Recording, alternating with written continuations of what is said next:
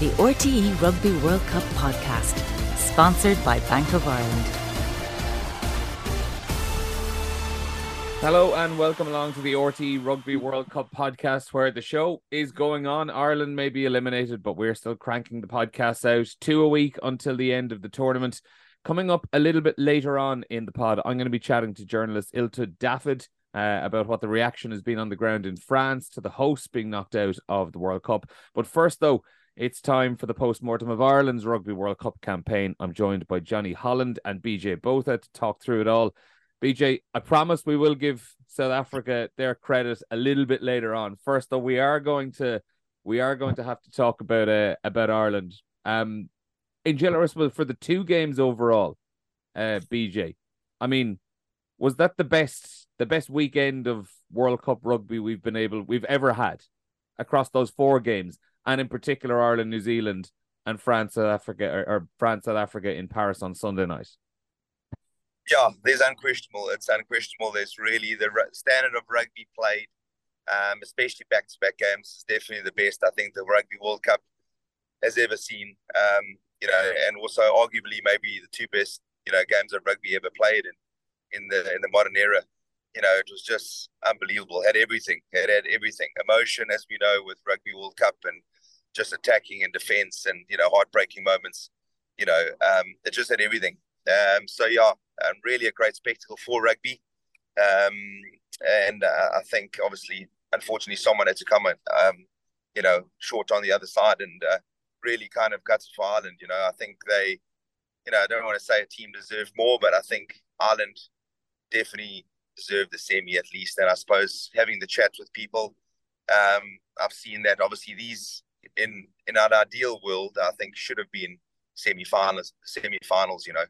Um, I don't think that's those games are worthy of a quarter-final, if if, if that makes sense. You know, I yeah. think it was. I think it was definitely semis that we were watching there, and uh, with all respect to the other teams, um, that's sometimes how the pool stages go, and you know we can talk about the draws three years ago and all this sort of stuff, but it is what it is, and um, yeah, just unfortunate for Ireland. Yeah, I like. I think I, in terms of the draw, I think like it, Johnny. I think it's something that we should be talking about maybe in a few weeks' time or in a month's time because I I don't want the the talk of just this draw to overshadow what we kind of need to to talk about with with Ireland's performance and and things maybe that that do need to change. Um, to to just continue on the point of just how brilliant those games were and how excellent as a neutral. I would say the Ireland New Zealand game was like there was a brilliant stat from uh, Opta Johnny, not you now, uh, actual Opta Johnny, the Opta stats uh, stats board on on uh, X yesterday. So five minutes nineteen seconds. That's how long Ireland's final thirty eight phases of rugby were against New Zealand. New Zealand, right to start the game, had their 28 or 27 28 phase uh, possession which lasted three minutes and 18 seconds. Up until that game on Saturday night, no match at the World Cup had had a fa- had a, had had a single possession that lasted longer than two and a half minutes. And here we were, this World Cup quarter final, bookended by 27 phases from New Zealand and 38 phases from Ireland. And just pretty like I, I think that just sums up how enthralling an 80 minutes of rugby it was. 41 or so minutes of, of ball in playtime. Like it was just remarkable stuff. Was absolutely outrageous, and like I think I can't remember who I said it to the other day, but I, you know, France and South Africa was probably the better spectacle, but it just shaded Ireland, New Zealand, and I think that's because, um, I, th- I think objectively, if, if you're looking at Ireland, New Zealand without the emotion, I think you could you could have seen that as well. That you know you could flip a coin. Either one of them was a they were both great spectacles. Like, but I think when you see um, Dalton Papali'i came on to, came onto the pitch, I can't remember what time was it, sixty minutes or so onwards, and um, he there's a there's a picture of him or like the video footage of of him at the very end of the game, and he just dropped to one knee, and you could see that he was spent. It was a 37 phase play, obviously, and um, you know, being a back row trying to get uh, the turnover and everything else. I assume I, I didn't play or but I assume he put in a an enormous amount of effort being a, a fresher player on there, but it was uh, absolutely outrageous seeing someone like that uh, dropping to a knee after the effort. You could see as well, like there was there was jogging going on. Head Tadhg Beirne had a carry where he, the ball was popped to him and he's like, "Oh no, go again,"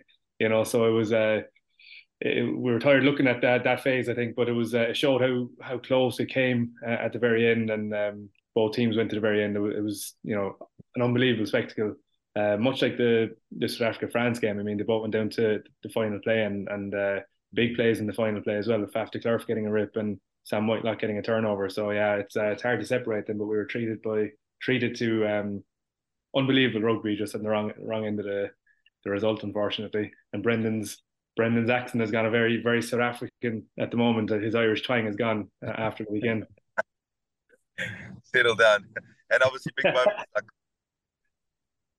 the like you mentioned the 37 phases I, I went back on sunday afternoon and i was looking i just i wanted to see like which irish players were logging the most carries in that and just like what was the breakdown of of who had the ball and you look like jack conan carried six times in those five minutes Tadhg Beirne jimmy o'brien uh, and Ronan Kelleher all put in five each, and there was another. You're talking one, two, three, four, five, six, seven, and nine. I think there was eleven or twelve players had a had a carry in it.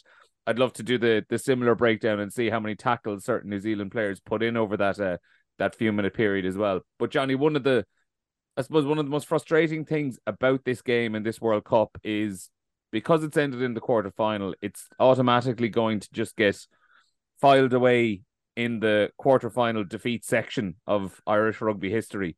Um, but when you look at it, like it's just so frustrating because it was not like uh, Wellington in 2011, where Ireland never landed a shot, or Cardiff in 2015 against Argentina, or Tokyo in 2019 against New Zealand, where they were just blown out of it instantly and were just constantly chasing and could never really get back into it. This was okay, they were 13 0 down, but this was a game that they had several chances to win and just couldn't land that final blow.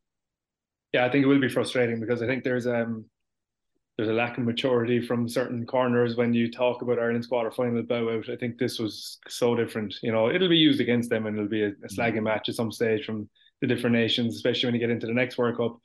But and, and you can talk about this the draw and it should be a semi final and all that. I, yeah, Ireland would have gotten past the might have gotten past the quarter final if the draw had gone differently, but they still would have, wouldn't have gotten what they wanted if they played this game in the semi final and got knocked out because then they were so close to possibly going on and winning it. So I think the quarter final talk is cheap. Like you know, um, the game itself was, um, you know, worthy of.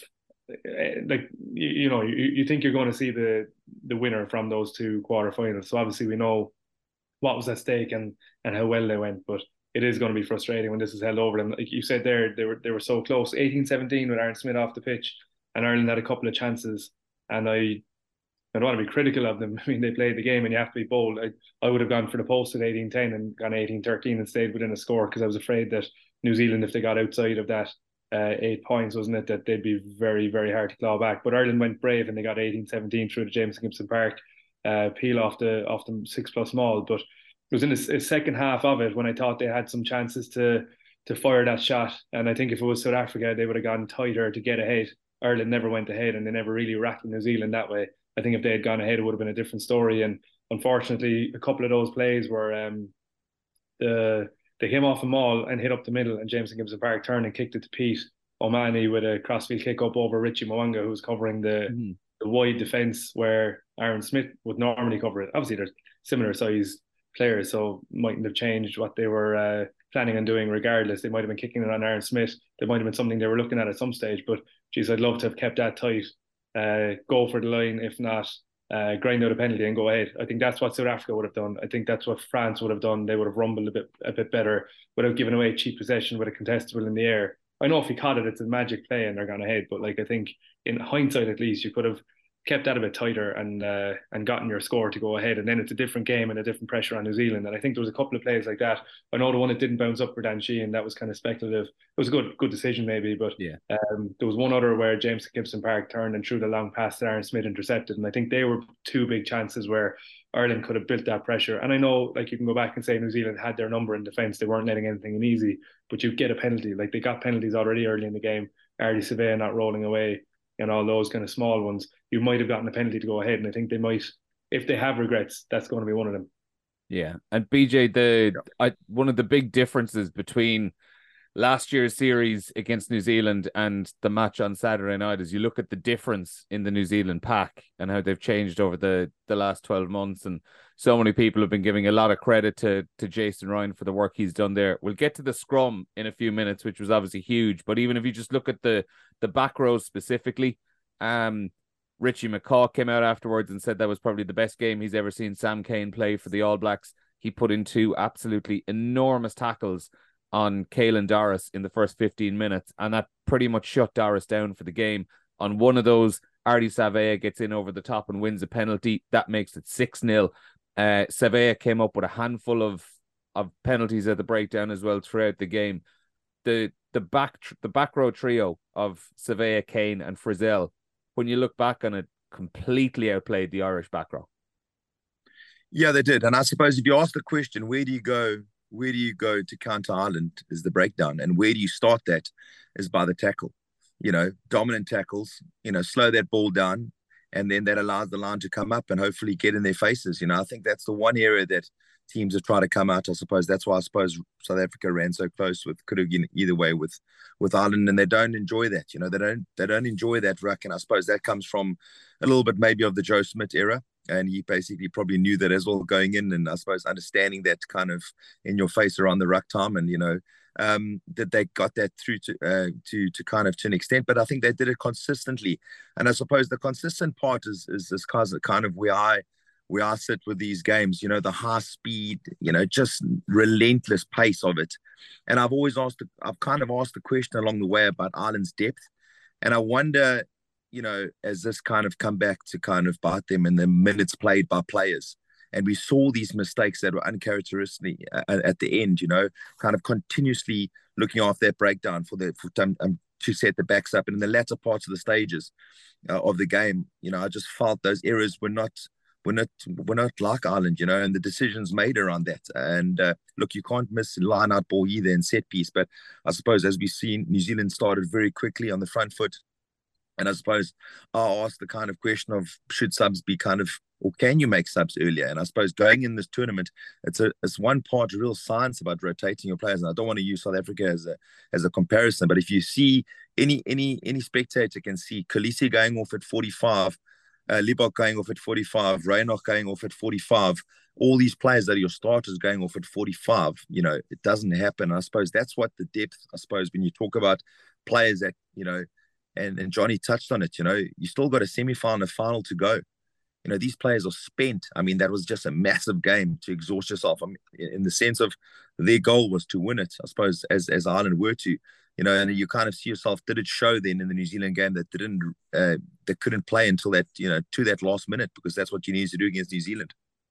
Yeah, and like you talk about fatigue, I I can't help thinking that when I see the after Ronan Kelleher had been held up over the line and there's the the goal line dropout which Caelan Doris knocks on and if you look at it from the wide angle like he's hanging back and you can almost sense the moment where he realized he's kind of under he's kind of yeah. underestimated the the flight of the ball and he has to run up to catch up to it and that's where the, the spill arrives and um you kind of wonder does a fresher player a fresher mind you know the the fatigue seeping into the mind does he just take his eye off the ball for that that half a second. Yeah, that could potentially be.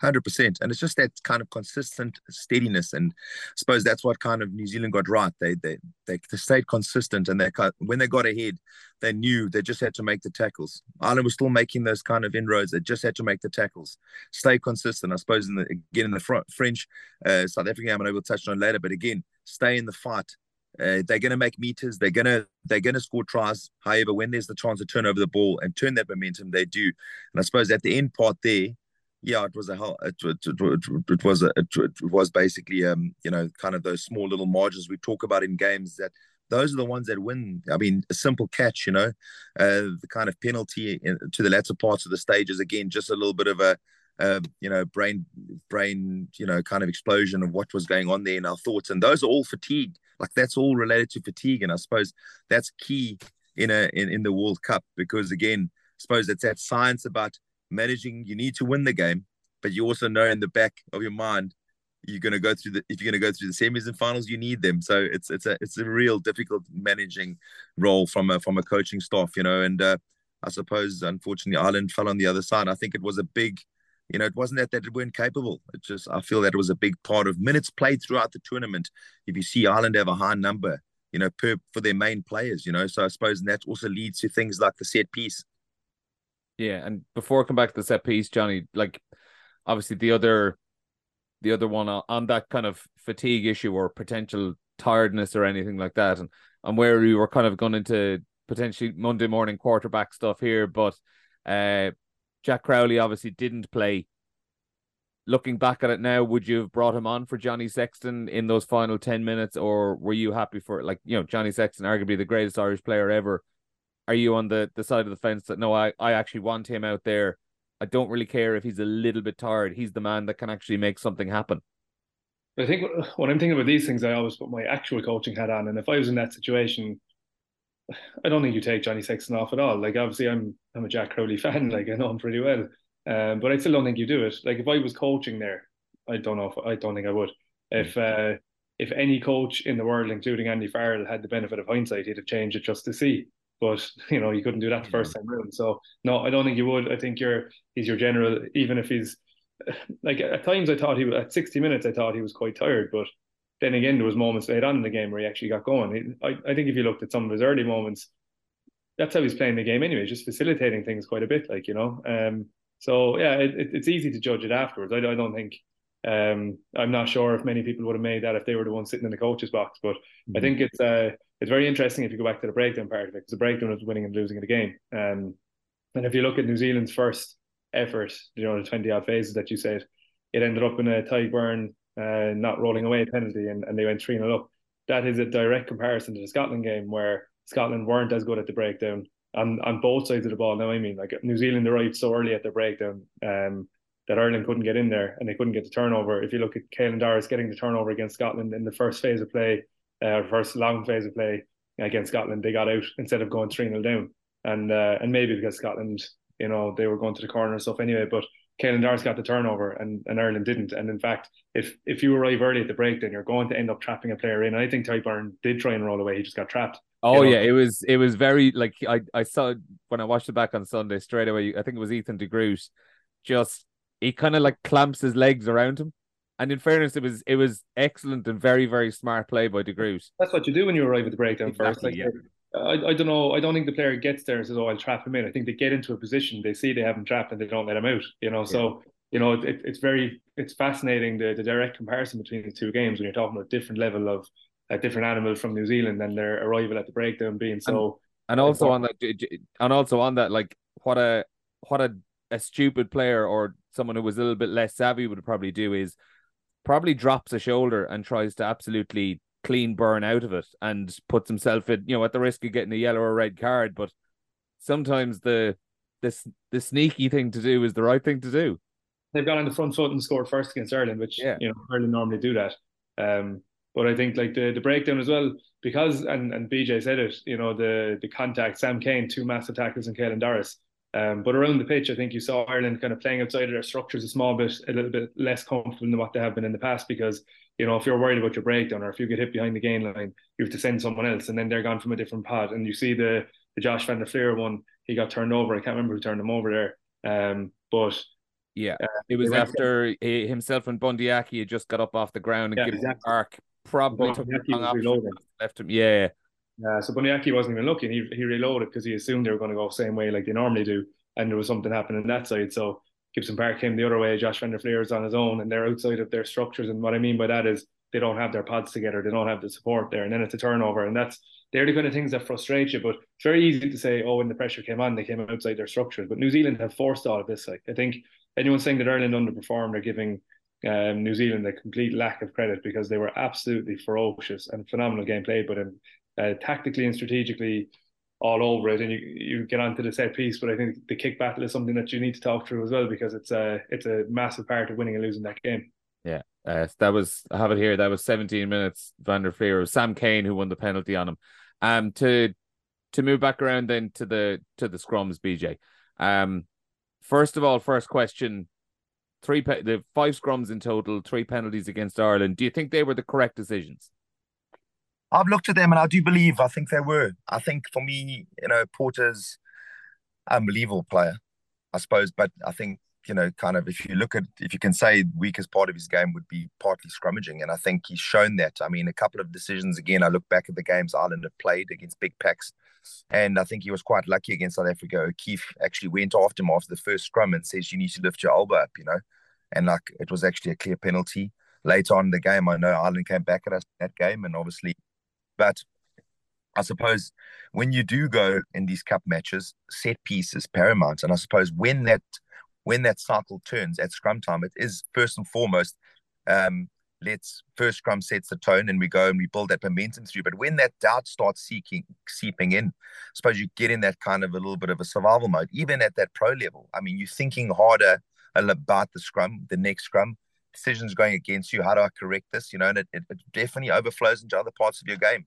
You're trying to maybe change something, which you shouldn't have. You kind of just trust the process. So this momentum is big from a mental perspective, you know, and I think that then overflows into other parts of your game. And I suppose the other set piece would be the line out. So look, I think I think um, again New Zealand came and they knew they could kind of take them on there. And uh, you know, I suppose when you create this momentum, it's also difficult for the ref then to kind of completely change that around. I know it takes a real proper ref to kind of uh, to kind of real make a big decision there. But I think Barnes was Barnes knows exactly what he's you know wouldn't say exactly, but he's one of the better ones in the scrum side. And uh, look, he makes some good decisions. Well, what was well, what I did think was quite frustrating around those scrums was, um, and I to be honest, I'd agree with you as well. I I personally thought they were they were penalties for New Zealand, and it's equally frustrating that Wayne Barnes was actually communicating quite clearly with with Porter after the first one what he was and and, and wasn't doing. So there was only one scrum in the first half. You can you can hear it on the the ref mic start of the second half when the first scrum arrives. And I think Tadhg Furlong can be heard saying to Wayne Barnes, "Did you check that scrum at half time?" Barnes said, "Yes, we did. We thought it was we thought the decision was absolutely fine." Now this scrum goes off without a hitch, but two minutes later, Ireland are back down in that corner and they pretty much give away that same penalty. And um, yep. if you if you consider the fact that like some sometimes a scrum can you know sometimes you can give away a lot of scrum penalties because you're getting dominated and you're you're almost a little bit helpless. But like in that situation, in all for all three of those penalties, Porter was he was quite dominant. He had a a physical dominance over I don't know was it Lomax that was in front of him for all three of those, but he was essentially the aggressor in the situation, and yep. you get the feeling that if if he just held back and just held his position, those penalties weren't going to arrive. It, that you know essentially he would have been able to to keep a scrum pretty stable. Now I know they were all on New Zealand's ball and you kind of want to disrupt them a little bit, but like as a prop, do you have to kind of be able to adapt to the situation and adapt to the referee? And understand, okay, I've tried to go in at a bit of an angle here on the first one. I didn't get anything out of it. I'm probably not going to get anything out of it next time round again. There's no doubt about that. And I suppose from a technically kind of te- technical point of view, um, the loose head really should be um, in one part not moving first to to be the aggressor. You know, the loose head is not the aggressor. He needs to remain tight on his hooker, stable, um, hips facing upwards. It's his kind of strength is coming from his hooker and his back five, and that needs to be then work in sync. And I suppose it's the old kind of game of who moves first. Unfortunately, a loose head in this case, Porter moves first. It does open a little bit of a space for the tight and they just drop their chest down through. And what that it really just, um, I suppose, opens that space up, and it looks a lot worse than it is. You know, I think when we look at scrums, we want to show refs black and white pictures, not grey. And I suppose that's one part they know that they've been told with. A loose anyway steps out or looks like he's stepping out and it's any any kind of great picture they're going to be blowing that you know? And that's unfortunately where he put himself. And as you said rightly so as a lucid an experienced lucid like he is should be holding and waiting i suppose. That's that's kind of at that point. And play that mind game about listen let's bide our time. Let's show some good pictures to the ref. And when when a worst case scenario we kind of on on the on on, on the defense and basically let's let them play rather than those penalties kind of building up. And it's again, you know, sometimes you feel like you're in this pit on the on the game. You think cheap as everyone's against you, but you know, in one part, it just takes that one scrum to be solid. You know, build that confidence again and go forward. And you know, maybe that shows a little bit of the kind of the pressure that was in the game as well. You know, trying to get one over there. Um, and again, as I said, from a technical perspective, the loose head is really, you know, needs to be joined to his hooker. It's it's not an individual action there you know you're waiting for that tight head to really get under pressure, and then and then you know be patient and take your time. Yeah, and Johnny, like I'd be wary that you're we're kind of obviously pinning a lot here just on Andrew Porter, obviously. And to his credit, after the after the I think it was the second penalty he conceded, two minutes later he comes up with a massive turnover in Ireland's half, and it it launches a counter attack that you know Ireland they didn't score off it, but ultimately Ireland had a had a great chance off that counter attack that he started. But like when you look through what happened after those penalties as well, they they, they kind of are expensive. The first one that leads to New Zealand getting those 27 phases and going 3 0 in front. The second one, I know I said obviously he he won a turnover back instantly, but it was probably the last it was probably the, the very, very end of that purple patch Ireland had right at the start of the second half when they were gaining momentum, when they still had a, a man advantage at the same time as well. And and then the third one was Jordie Barrett missed the penalty attempt off it, but at the same time, it shaved another 60 to 90 seconds off the off the yellow card and again just killed a little bit of the, of the momentum Ireland had after getting that penalty try. Yeah, it's funny because uh, the third one was actually a Ronan Kelleher turnover that he was wasn't fully confident on. Obviously, the, the stage of the game didn't want to give away a penalty and knocked on the ball instead, and he was so close to a turnover, which is a you know when the when Johnny Sexton and Andy Farrell saying small margins or fine margins, that's a case in point. You know, oh, there were a lot of them. There were a lot of them, and and that's why I don't think you can be overly critical on how the game played out. Yeah, Ireland went away from they weren't allowed to play the game that they'd like to have played. Um, but there's such small things that decide these games. Like on, on another day they win it, and on another day New Zealand win it again. You know, that's it's a flip of a coin how that worked out. But it's really interesting listening to BJ talking about the scrum because like Andrew Porter had that in his game before, where he was so keen to to be the aggressor in all all parts of his game, and I think he did that. 20 seconds in turnover or a penalty in the in the in the breakdown. And yes he lost his feet and he didn't mean to do it but he went raging and you know trying to get that ball and trying to get the big play 20 seconds in. Two minutes in is that scrum. And you know I think if you were New Zealand and Greg Feek was working there wasn't he? Am I wrong on that? Yeah. but he worked with yeah he worked with Ireland. So he knows and the whole world knows that Porter is kind of showing that picture. He hasn't been penalised on it so obviously he's getting away with it for so long until you get to the game where it matters, and he and he didn't get away with it.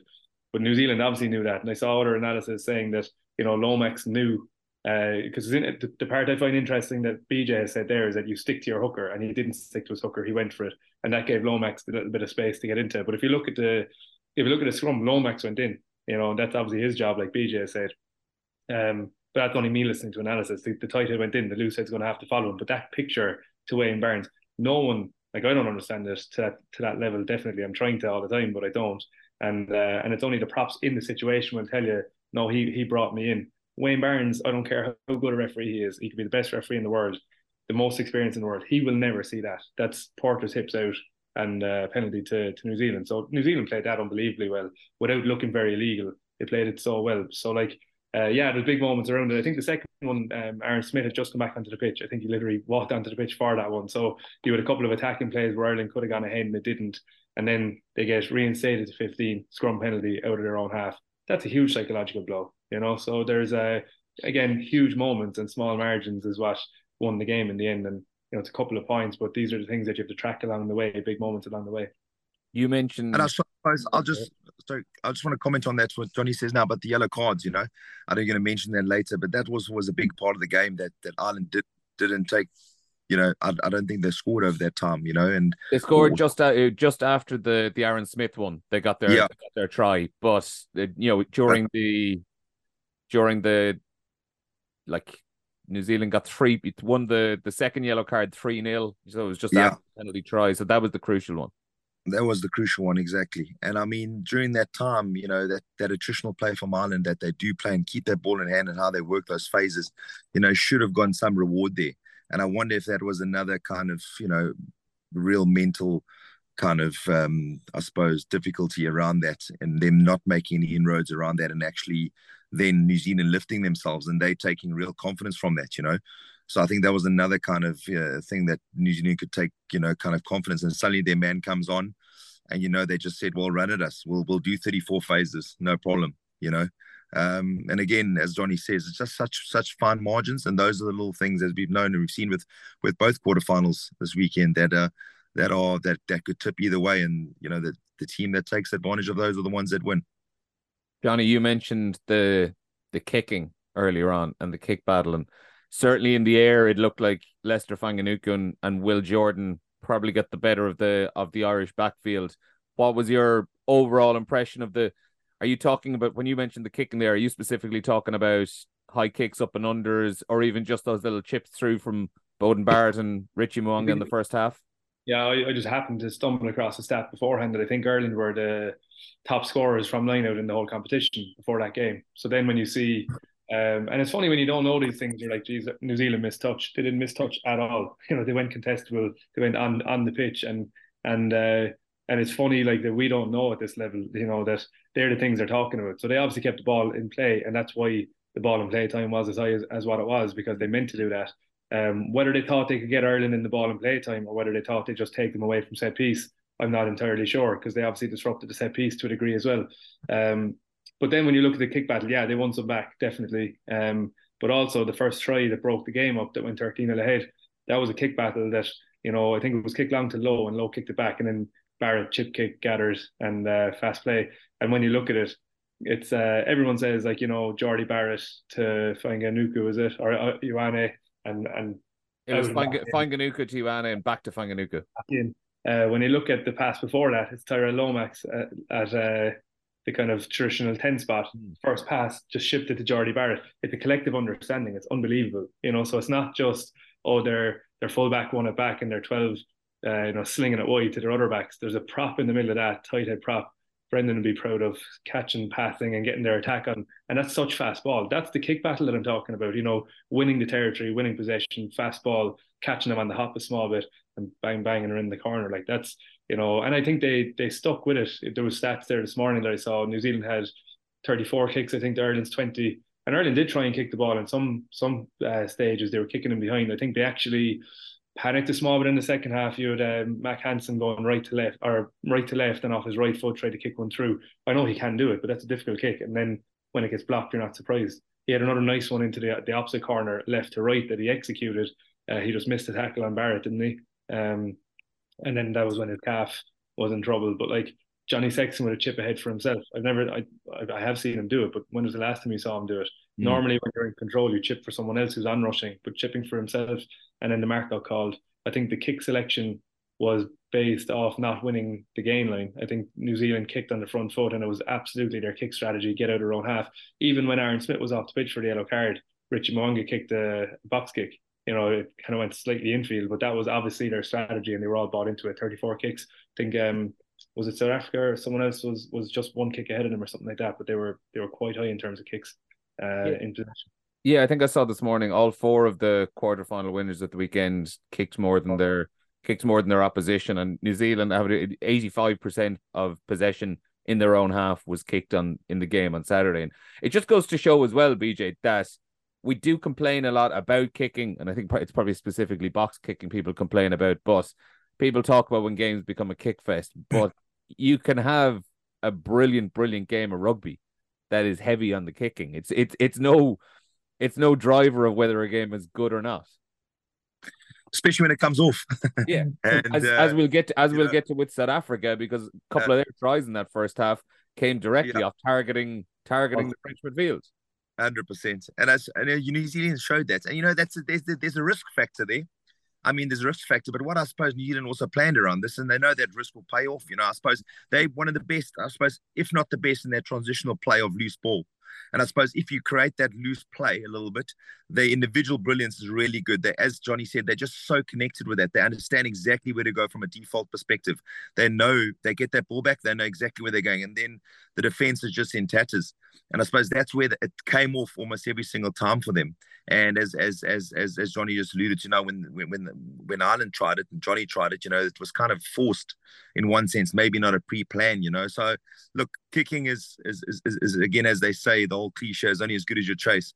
And I suppose that really is is is is in line with our past two weekends about how we almost pre-plan that and understand and you know just back that it's going to come off and we go and we just back it and i suppose those are those key factors that you know pay off and you know in in, in the new zealand game it did and uh, i suppose ireland were on the other side of it mm-hmm. and Johnny, last... well, Go ahead. Not sorry. The when you said it, kind of you think about the kicking game ruining the game that you want to run everything.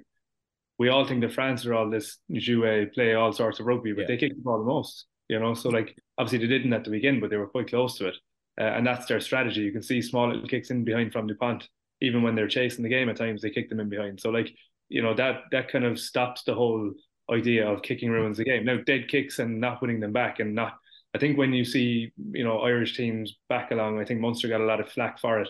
They didn't have that transition that BJ said. You know, New Zealand are so dangerous on transition. I think you're uh, you're discrediting your own BJ. I'd say they're probably the best at uh, the transition. you look at their uh, their tries that you were going to say, Neil. Their their first three tries were off kick transition. You know, they the first one was a simple box kick that you know just bounced off uh, Wacky. I think it was at the wrong one, bounced off someone, and um, Kurt-Lee Arendse they just picked it up and cantered in. So that was the first one. And you see the second one was most interesting because Lebach is like, you know, 30, 40 meters away from a group of four. There's one person in between who's not a realistic option. And they're clearly kicking there to to get it back. I remember Yeah. Rob Penney used to do that with us, BJ, that there was a hit up the middle and then your your centre and your full back just flake away to the touchline because there's a kick, Yeah. kick. And that's why it caught my my eye because there was like four of them waiting over there. Pieter-Steph du Toit was uh was over there a lot. Yeah. And uh, and that's where de Allende got the line break from it, and there was a phase open, and de Allende back line, and he scored. And then the third one was transition. Then I know it's a poor pass from Dupont to to to Boy, and he was on the ground trying to flick a pass, which they actually got away with quite a bit. They had a lot of unbelievable handling, but Yeah. um, That comes from pressure. yeah, and it was Pieter-Steph du Toit. It was the pass to Jesse Kriel, kick along the Yep. ground, all they try. So it's Yeah. like unbelievable how well they transition, but they know what they're doing. They know why they're doing it. And the spark when they see a little fumble, you see the whole thing spark up, and everyone's looking for it. And it's not just lazy, oh, where's it gone? Yeah. On the ball, moving, and then they're gone again. You know. Johnny, just 100%. to just to hop back in with one final point on on the Ireland game, and we'll go back to South Africa and France then. But obviously, it would be remiss of us not to mention Johnny Sexton and Keith Earls as well, who've who've finished up. And as Andy Farrell said afterwards, like this is this is very much the end of an era now. Uh, Peter O'Mahony said it afterwards as well that he'll have to give a good bit of thought to his own future. I'm not sure did he mean Test rugby or rugby in general. His contract is up at the end of the season. He's 34. You have other guys there like like Conor Murray, like Bundee Aki, who are 33, 34 years of age as well. So in four years' time, there is going to be a a very, very different looking Irish team out there. But and I suppose we'll we'll talk about that maybe a little bit more in the the weeks and months to come. But um the final thoughts, you could see it after the game just how badly the players had wanted to do it for someone like Johnny Sexton and pretty much all of them said it afterwards in the in the press conferences and in the in the mix zone when they were speaking to the media um just how big the motivation was to to give Johnny Sexton the send off he deserved. There's one thing before I go into that. I think the when you look at the, the age profile of, of the team, and you do have a lot of 33, 34 year olds, and we assume that they're going to be done as well for the next cup, World Cup cycle. But I think Johnny Sexton has shown us that let's not um, discount them. But at the same time, he's an outlier, you know. So I don't know if Peter Mann is going to the next World Cup at 38, and Conor Murray and Bundee Aki and these lads. Uh, especially when they play uh, such a attritional game, some of them. But and Cian Healy's 36. You know, I think the is disappointing part of that for Earlsey is that he didn't get to Mm. have a proper walk around the pitch, really in his gear, if you know what I mean. Um, and maybe Cian Healy won't get the same, you know, whether he stays on or not. But um, yeah, just back to your point, I think Johnny Sexton um, fighting through the last two years of people having all sorts of comments on him, saying what he should and shouldn't be doing, and whether whether Ireland should and shouldn't select him. I think he's proven his point time and time again, and he's proven himself again in this World Cup. Ireland were are a different animal with him. They're going to miss him terribly, um, despite what I believe is coming through. And uh, you know, obviously you can see that, like you said, through what the players were saying. Um, it was nearly like, yeah, we're, we're knocked out of the World Cup, but the bigger issue was we didn't give Johnny what he deserved. I think it was it was actually quite stark how um, little they were talking about the World Cup exit and how much they were talking about Johnny Sexton. Mm. You know, so I think you know there's there's an outside perspective on what he is and you know how he handles certain situations, but by God, like he's uh, an unbelievable guy. I think uh, unbelievable figure for Irish rugby, and I think I don't think you can underestimate what he's done for them. So I think he deserves every every bit of uh, pouring people's hearts out over him. I think he deserves every bit of that. And BJ, it's fascinating to think that four years ago, a lot of people wondered had we stuck with Johnny Sexton too long. He was 34 at that stage, and I think people were wondering should maybe he have been kind of slowly sh- pushed towards the exit door a year or so before that World Cup. Whereas you look at him now, he's gone out four years later and he's playing better than he has probably been at any stage in the last three or four years. Like he's pretty close to the top of his game now that he is retiring. It's it, it's a remarkable turnaround. Four more years. no, it's uh, unbelievable, and I mean that sport really as ruthless. It's just so ruthless, as you say. People want your head, and kind of don't understand the process about kind of integrating and how important Johnny is to the side from a mental perspective. Even if he's not on form, and you know he's kind of biggest critic, he'll tell you. I mean, the, what he brings is that calmness and that flow. I mean, when he's on the field, that Irish side is just a different, different animal. It just flows, and we understand how it, it works, and he's just that kind of you know brain behind it, really. And I suppose you know he's shown now has his maturity, the experience. I mean, the class of him as a, as a player, how he's kind of, as you said, finished off on a on a on a huge high. Unfortunately, not on his terms in the sense of the outcome of the World Cup, but in that sport and it's ruthless. There's no one really at this level kind of getting fairy tale endings. You know, it's um, but yeah, you'll be a you'll be kind of I don't know from from our perspective if he's Ireland's best ever. A lot of those words are going around, but he's definitely um, one of the best of the of the Irish ever. And uh, look, you'll kind of I think look back now, and I think I'm not too sure how many years he's still got, you know, the, on the provincial side. But it looks like he's got a few more left in him anyway. Um, so that's Ireland New Zealand, arguably the the best Rugby World Cup quarter final ever um, for 24 hours, and then South Africa and France just lit lit up the Stade de France. Um, the yeah. there was just so many fascinating things in this game, BJ, and it was a remarkable game of rugby anyway. But then also you just had these handful of bizarre things, these these random incidents like uh the the mark being called off a scrum, uh Thomas Ramos's conversion being charged down. You had uh, Cheslin Kolbe attempting a, a box drop goal attempt. Like so many just bizarre little random things that we wouldn't have seen in a game for 20 years as well. It it hmm. was a game that had absolutely everything. There's no doubt. I mean, it's just it was incredible. To and fro. What a spectacle and so entertaining. I think if you didn't know what rugby was, you'd come in there and just think, what a game. Yeah. You know, and um incredible, you know, two juggernauts going at each other, especially what it's what we kind of expected, you know in one part what we but we didn't know it would happen in that way you know? And i think i suppose the one side of talking about the inches in these big games would definitely we'll look at um we'll look at kind of Cheslin Kolbe's charge down you know? I think uh, and Kolbe's you know, it, it, it ended up someone told me during the game this could be a massive turning point in the game, and, and it was, you know. And I mean, that's the kind of inches you talk about, you know, the pre bizarre things like I've even asked uh, how many people have ever seen kind of how quick Willemse made the decision on a scrum. And I suppose as we've heard from Rassie now, it was pre planned, you know, they knew that they had to, you know, they didn't want to give the give the kind of French any lineouts. Uh, they wanted to kind of sap their legs, get them tired, and bring them into scrum. South Africans were, you know, confident enough at scrum time, bring them into the scrum, even in their own 22.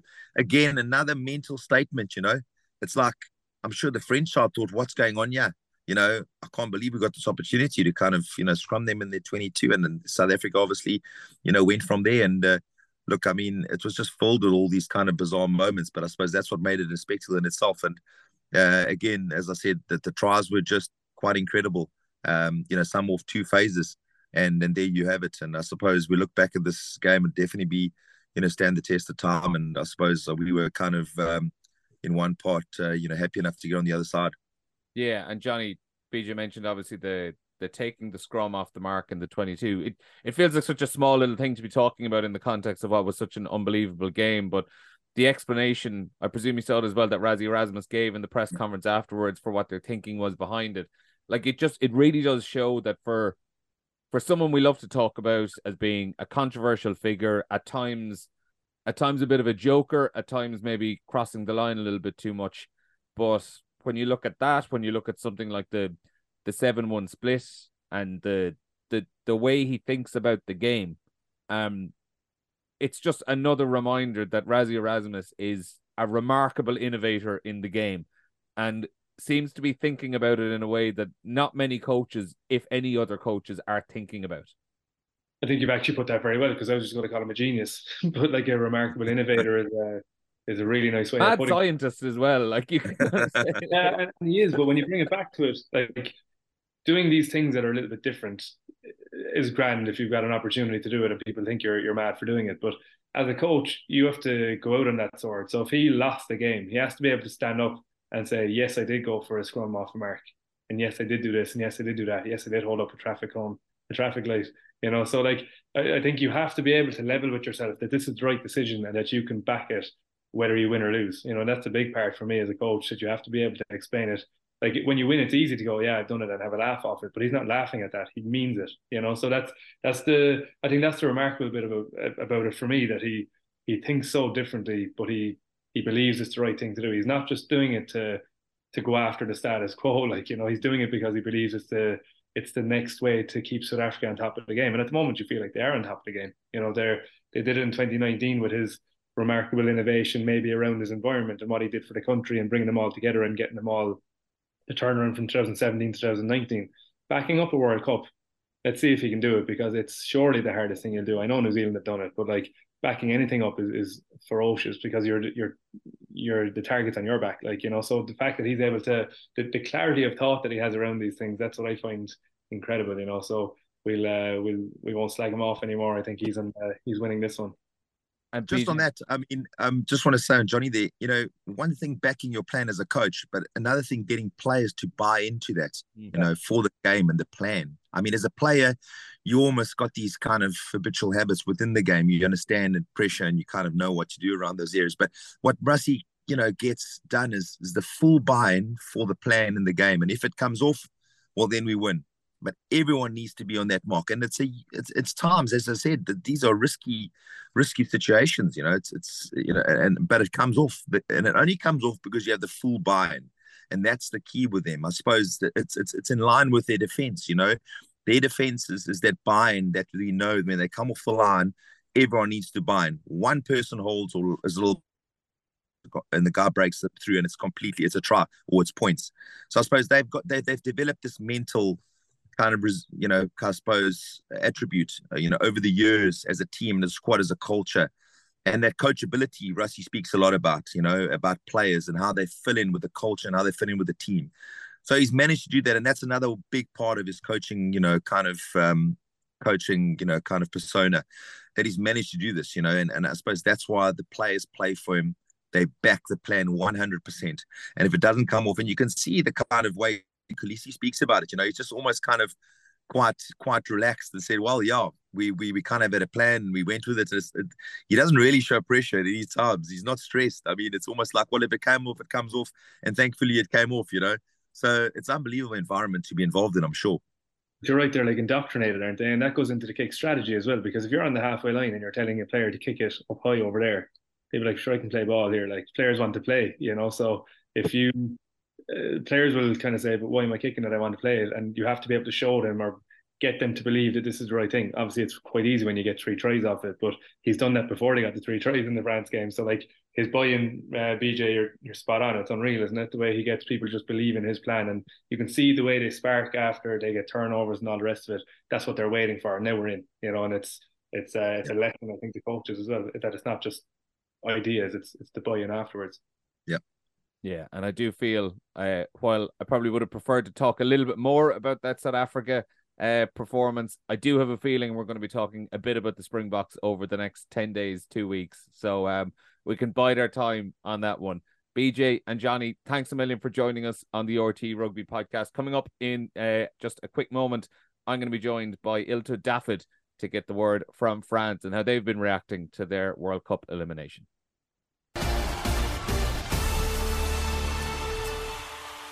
Now, you're very welcome back to the RTÉ Rugby World Cup podcast. I'm delighted now to be joined by Illtud Dafydd, a journalist based for the AFP news agency in France. Illtud, thanks a million for coming on to the pod. Good to see you again. Uh, pleasure. Thanks for having me on. Um, I was I was lucky enough to be in Paris over the weekend, and on Sunday afternoon before the France and South Africa match, took a stroll around, and obviously there were plenty of Irish fans kind of walking around like zombies, still in shock after what had happened on on Saturday night. But like there was just such a a great atmosphere around there. It was kind of three, four o'clock in the afternoon. The the French fans were settling in, sitting outside a few bars. You know, there was a bit of singing going on. Really nice atmosphere. I'm curious to know, like, what's the the atmosphere been like since? Because over the weekend, obviously during the day, you you got a real sense that there was something happening in Paris, that this this tournament was there. And I suppose I'd be curious to see what the the reaction and the the fallout has been in Paris and with with the likes of Ireland and the host France now out of it. Is there any sense that this tournament could get a little bit lost over the next couple of weeks? Yeah, it's weird because Paris is such a big city that any sort mm. of event kind of can, can can get lost. Paris Fashion Week, you, unless you're in the right places, you're not going to know what's happening. Euro 2016 football, okay, because there was games in the Parc des Princes and the Stade de France, so it kind of took over the whole city to a certain extent. The Olympics next year will definitely take over because you've got events all across the city. But the World Cup did find it hard to kind of, you kind of didn't really get the feel that you were the World Cup was on really until you you knew it went, went, went, went, yeah, yeah, exactly went, went to the stadium etc but over the weekend you're right there was a different feeling. So i went for a coffee with um some journalistic colleagues on sunday morning and like in an area which is not touristy at all behind montmartre and sacre-cœur if you know know paris uh, quite well which is a very residential area no tourists and there was springbok jerseys everywhere you know? And you did feel oh wow this this is getting somewhere this is momentum. And then it definitely helps that france in the competition, doing well. Um, and yeah, it's just all come down to a damp squib now, really, especially because the Irish travel so well as well, and they would have mm. travelled even more so for semi-finals and, and, then the finals or third place playoff. Uh, the French get behind the national sport teams like no one other, especially they they, they love jumping on successful bandwagons. Um, but yeah, the the day after was was quite difficult. You felt like um uh, well, I finished work at two in the morning, so I was tired anyway. And anyone who I talked, spoke to, friends on WhatsApp groups, uh, my wife was French. it just felt like uh, there was almost like uh, there was a bit of mourning to do and acceptance of grief and etc. etc. So yeah, it was dark. And then looking ahead now, um, it might be difficult for this tournament to live up to its, its expectation with France out and Ireland out.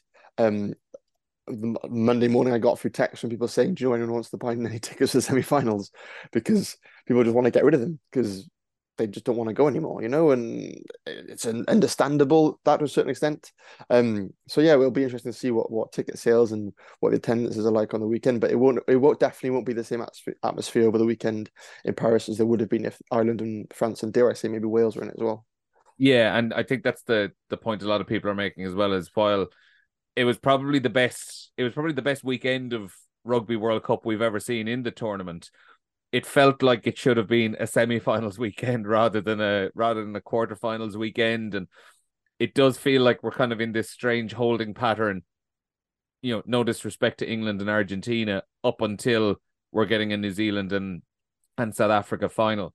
The the draw, the fact that the draw has kind of given us this layout has been it's certainly been criticized a lot in Ireland over the last 12 18 months ever since Ireland probably got up towards the the top of the world rankings. I'd be curious to know has has it received the same level of scrutiny or or criticism in France that it ended up being so lopsided? I don't know. I, I would highly doubt. I think the some people in Ireland maybe have made too much of it. I didn't I, I might say because from where I stand personally, not a Frenchman, not representing French media, just as an individual who likes rugby, I think you just have to to be the best. You have to beat the best. To be that in the groups and the quarters. Obviously, not now in the semis if you're South Africa. New Zealand, or in the final, you know.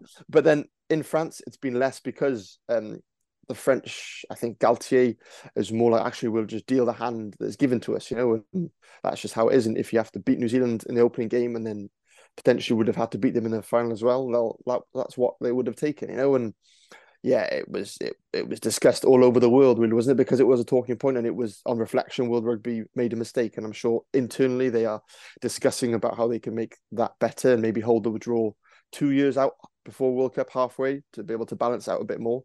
Um, and then we should see a better, more balanced side of things in in Australian four years time um the reaction to the defeat itself then for France on on Sunday. Um I'd be curious to know obviously Antoine Dupont for example uh was quite critical of the referee Ben O'Keeffe after the game.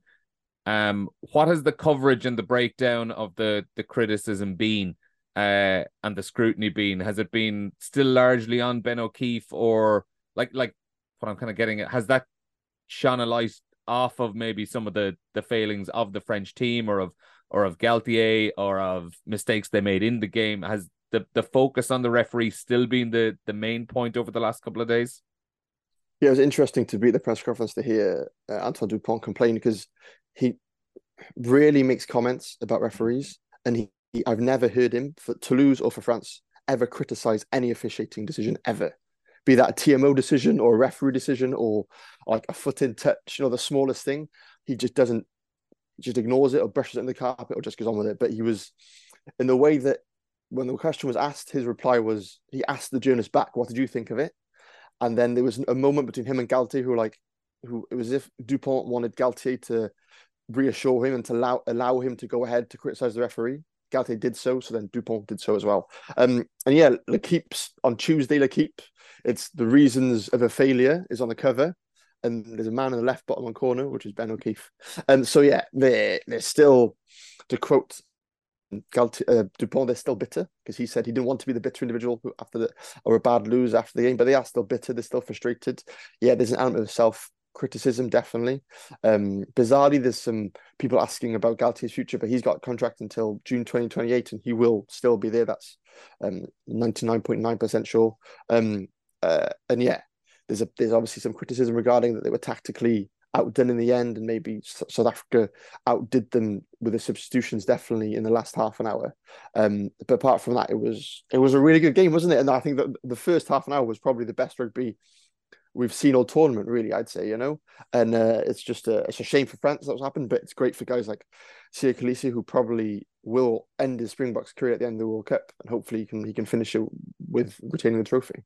Mm-hmm. Uh, yeah, it, it's but like you mentioned that first half an hour, the the two games I found remarkably similar from the the atmosphere and the crowd point of view, where in the Ireland New Zealand game, obviously the atmosphere was rocking for that opening half and before the game as well. And as the match wore on, despite the fact that the Irish crowd were were there in such numbers, you could really sense the tension. There wasn't as much singing going on in the second half as people just got very nervous. And similarly in Paris on on Saturday night, where Le Marseillaise came out about five, six times in the opening 40 minutes. and then yeah. midway through the second half, I heard it again. I thought, I haven't heard that in about an hour. you know, like they really tapered off and the mm. nerves obviously came in. But um the other the other part I'm interested to know with uh the scrutiny, how much has Thomas Ramos's conversion been spoken about? And I mean, ultimately it's a one point game. And to see a conversion blocked down the only time I can ever remember it happening is in like a Barbarians game. I can never remember seeing this in a game of consequence. How much has that been highlighted, spoken of? Uh, is there any scapegoating of him? It happened to me once at university, so I, I know what happened. I know how Ramos feel, feels to a certain extent. It happened to you in university. yeah. so yeah, but it, it's a long time ago, and they're two very different standards of rugby. Um, and no, there hasn't been criticism of Ramos really. It's all been about uh, Ben O'Keeffe and how his officiating should have at least had a look at it because okay, Cheslin Kolbe is one of the quickest players yeah. in world rugby. He's uh, Wayde van Niekerk's cousin. He's a, seven, a former sevens player. Like he's got gas, but is he that quick? I don't know. Uh, and also, he said, oh, uh, uh, Kolbe said afterwards that he he knows Ramos well, so he knows his movement. I'm sure they would have looked at it because Rassie Erasmus and Jacques Nienaber do. They look at the most finite, smallest, meticulous details. They're the best at that. But I, yeah, there, has been a lot of criticism. The amount of times I've seen that video of every single angle on social media this week.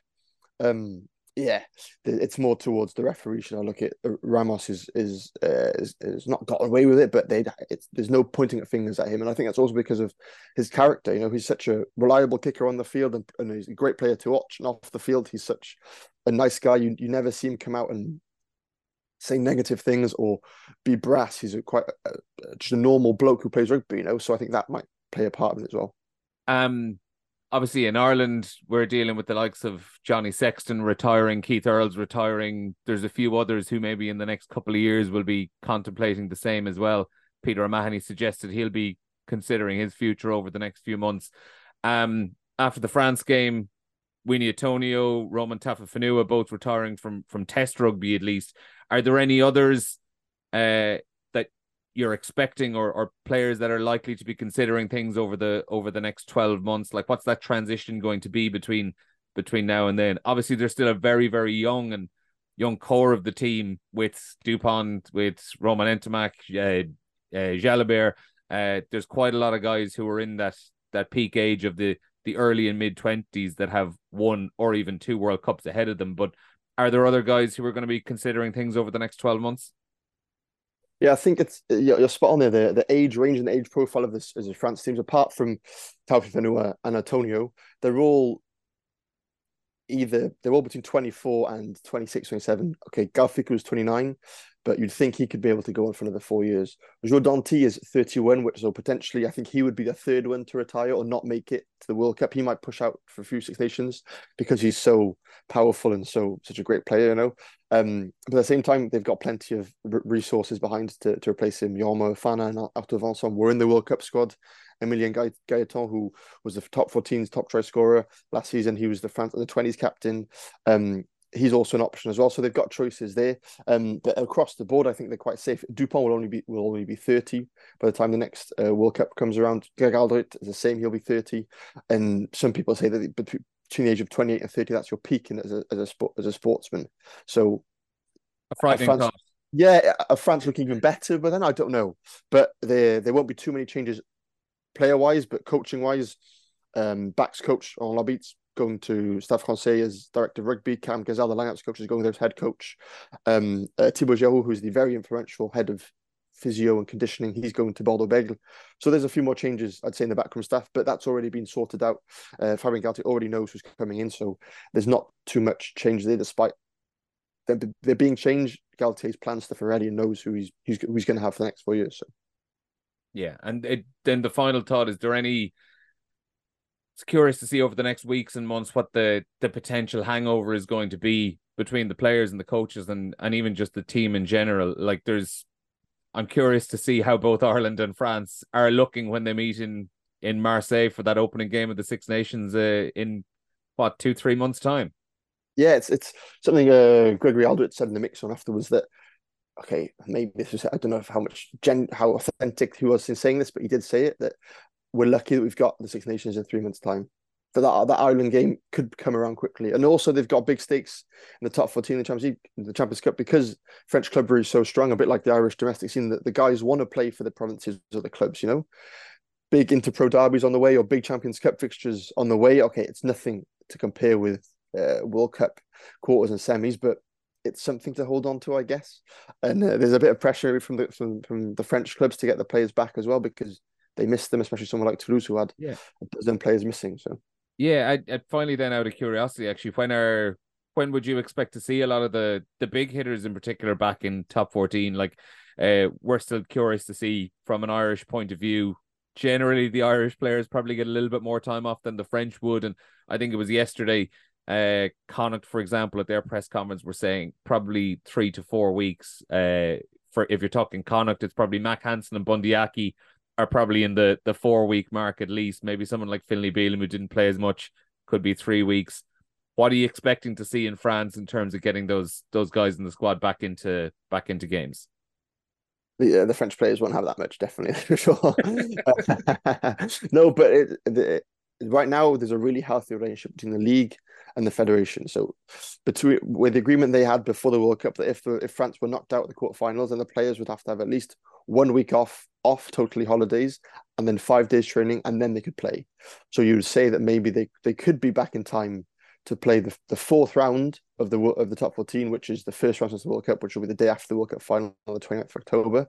Um, but it's highly unlikely that a lot of the guy, the French equivalents of Bundee Aki, so Joe Danty and um, uh, Mack Hansen, so Damien Penaud will go, will go straight in to uh, top 14 games that weekend. But the guys like on the bench, uh, so Finlay Bealham's example would be, I don't know, Dorian Aldegheri maybe could go straight back in to play for Toulouse um, on that uh, fourth fourth match there at the end of October. So yeah, like they all players deserve a rest, every single one, you know, because they put so much, especially maybe the French and the Irish have got maybe done less work because guys from like Samoa have gone all the way over there to yeah. the Pacific and come back and been away from their families and now going back straight into club rugby. So yeah, it's like it's another example of why a lot of people think that global calendar should be discussed more and be brought to the fore because this would help people get more consistency and player welfare would would would, would be far more of a priority. So yeah, but yeah, the, the French players will be back sooner uh, than later. I'd say so.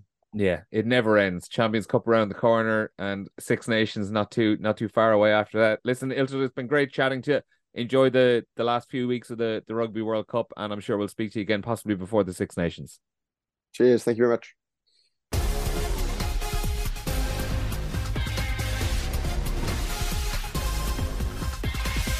The RTÉ Rugby World Cup podcast, sponsored by Bank of Ireland.